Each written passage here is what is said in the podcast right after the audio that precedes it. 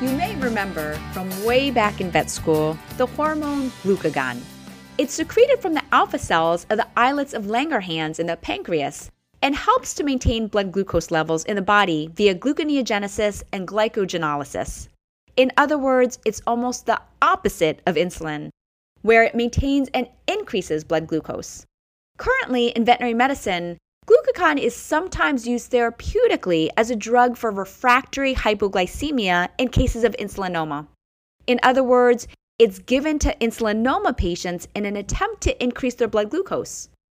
Glucagon is also potentially used for treating hypoglycemic diabetic emergencies and in managing metabolic diseases such as ACTH and growth hormone deficiency.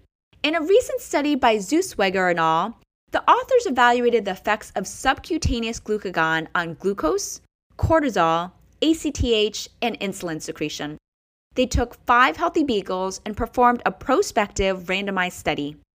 The dogs were given an injection of 1 milligram of synthetic glucagon subcutaneously or intravenously. Alternatively, they may have received a placebo. Then, they had blood measurements of insulin like immunoreactivity, or what we call insulin IMR, glucose, ACTH, and cortisol concentrations performed.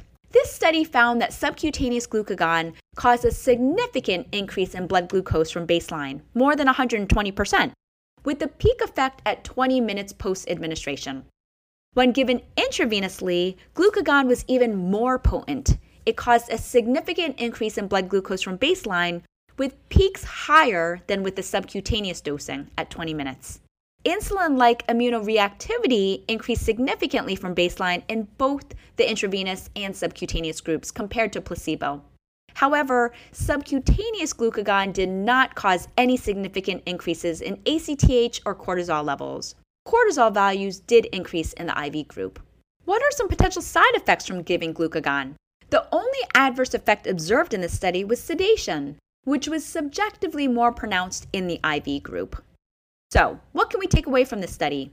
Subcutaneous glucagon seems to be a safe and effective means of treating emergency hypoglycemia and could possibly be used by owners of diabetic patients in a hypoglycemic crisis at home as they get ready to come into your clinic for further evaluation. However, the use of glucagon doesn't seem to be very applicable in veterinary patients for measuring ACTH deficiency, although more evidence is needed. Some cons of the study overall, this is a small study in healthy animals, so we don't know how glucagon might work in a truly hypoglycemic patient. Further studies in clinical patients would be helpful. Also, the first measurements after administration of glucagon were taken at 10 minutes in this study, it might be helpful to know if the effects are seen sooner, especially in an at risk hypoglycemic patient.